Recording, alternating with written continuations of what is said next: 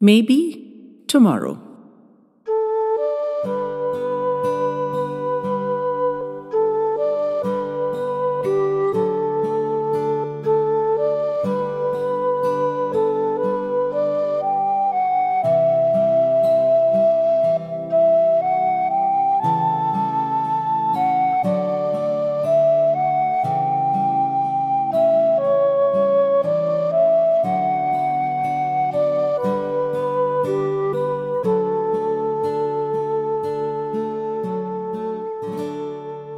Thank you, Vikram. You have been most cooperative today. I couldn't ask for a more accommodating and obedient patient. If you continue this way, we'll quickly begin to see big improvements. Huh? said Vikram, looking blankly at RC. What on earth was the man prattling about? Yes, distracted but cooperative. You were elsewhere in your mind today and since you were not focused on resisting me mentally, as you are every day, your body obediently followed my instructions. So it has been a most fruitful session. See you tomorrow. And Vikram, best you go off wherever it was tomorrow also. Your body and I get along fine without you. RC laughed at his own joke as he prepared to leave. Wait, wait, RC, what are you talking about? What do you mean? burst out Vikram impatiently, still disoriented. He'd been distracted during today's therapy session, that was true. And all this talk of resistance and cooperation was boggling him. I've been telling you for a long time that you're physically ready, but your will is blocking your progress. You have to trust me and submit to the regimen haven't I said that to you a hundred times? Vikram nodded in agreement. Ravichandran was an excellent therapist, his hands having as much power to soothe as his pushing manner had to anger. He always carried an air of positivity. On his own bad days, and there'd been plenty of those, that attitude had been particularly galling. And though RC was only there to help him, he'd often been uncooperative to the point of hostility. However much RC told him he could be better, he wouldn't let himself believe it. He wouldn't let himself hope. He'd lost too much. Despair and depression were his constant companions now, his faithful bedfellows. And hope was a dangerous interloper. What if he should befriend it again, and it were to let him down again?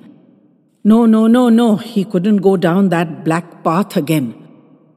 Whatever small island of peace and solitude he'd put together, it had been hard fought for, and he wouldn't let RC or anyone else bring those crazy tempests back to its shores.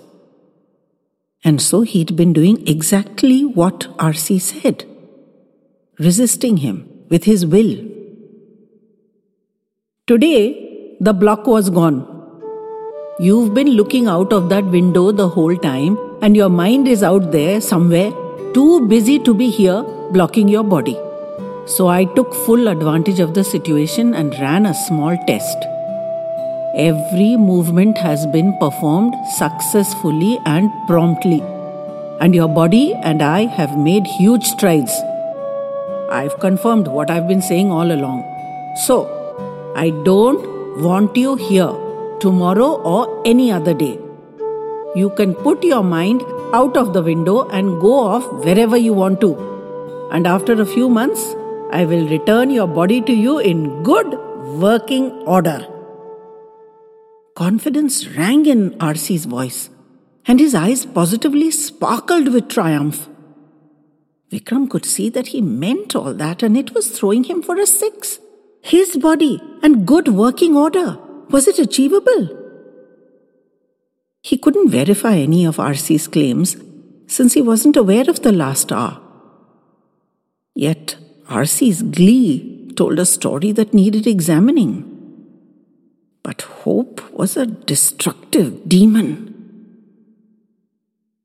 Good working order Was that really possible in practicality? Or were they just placatory words spoken by an able bodied man? He had to admit that wasn't RC's usual style. He'd never been one for platitudes. He never muttered useless nothings like, it will be all right, or don't worry, or any of that meaningless claptrap.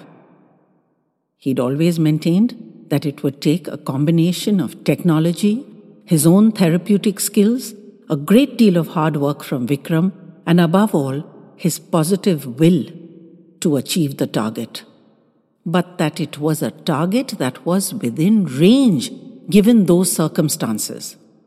And he'd berated Vikram for not engaging that will, for not trusting, for not giving the therapy a chance. He didn't have the courage to hope. Good working order? Was it possible that a time would come with effort, patience, skill, technology, and diligent cooperation, true, but that it could come when his body would once again obey his commands? Each day of 24 torturous hours had become a misery to endure, and each tomorrow a torment to be dreaded. Into this dark bastion rode RC on a white charger, offering a treacherous hope could he again have the life he'd had before, which, seen from this bleak, black, bottomless hole, had been a miracle that he'd not even thought to appreciate? It was inconceivable.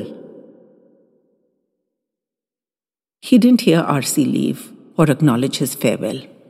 His focus was still partially outside that window. Where was she? She was late. He'd only ever heard her voice every evening at around this time. She must live nearby. Her voice. It filled his head like a bird, like a sparkling river, like a cool breeze fresh from the mountains. It rang with something that was now gone from his life. And that something had swirled inside his head every day from the first day he'd heard her, and he'd hated that unknown something and the person who brought its dangers back into his safe, dark cocoon, till it had steadily worn him down, and he'd given in and sat himself down at the window today, looking to get a glimpse of her, to see if the person matched the voice. He'd heard her respond to Ganpat's greetings He'd heard her asking after Dadaji and Dadiji. That was his Dada Dadi. And sometimes she asked about Ganpat's wife and daughters. And she spent some time every day petting the dogs he'd deduced from the whining and crooning sounds he'd heard.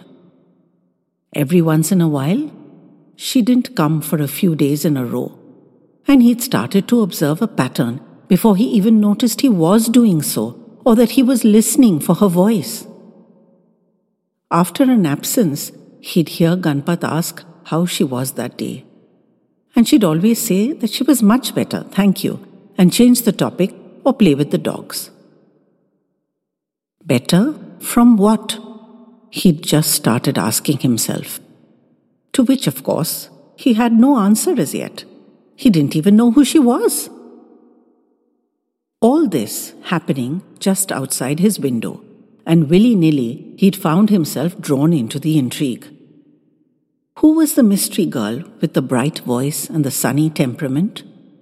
Where did she live? And what did she do? And what ailed her, making her worse and better periodically? He could hardly ask anyone that would unleash untold havoc.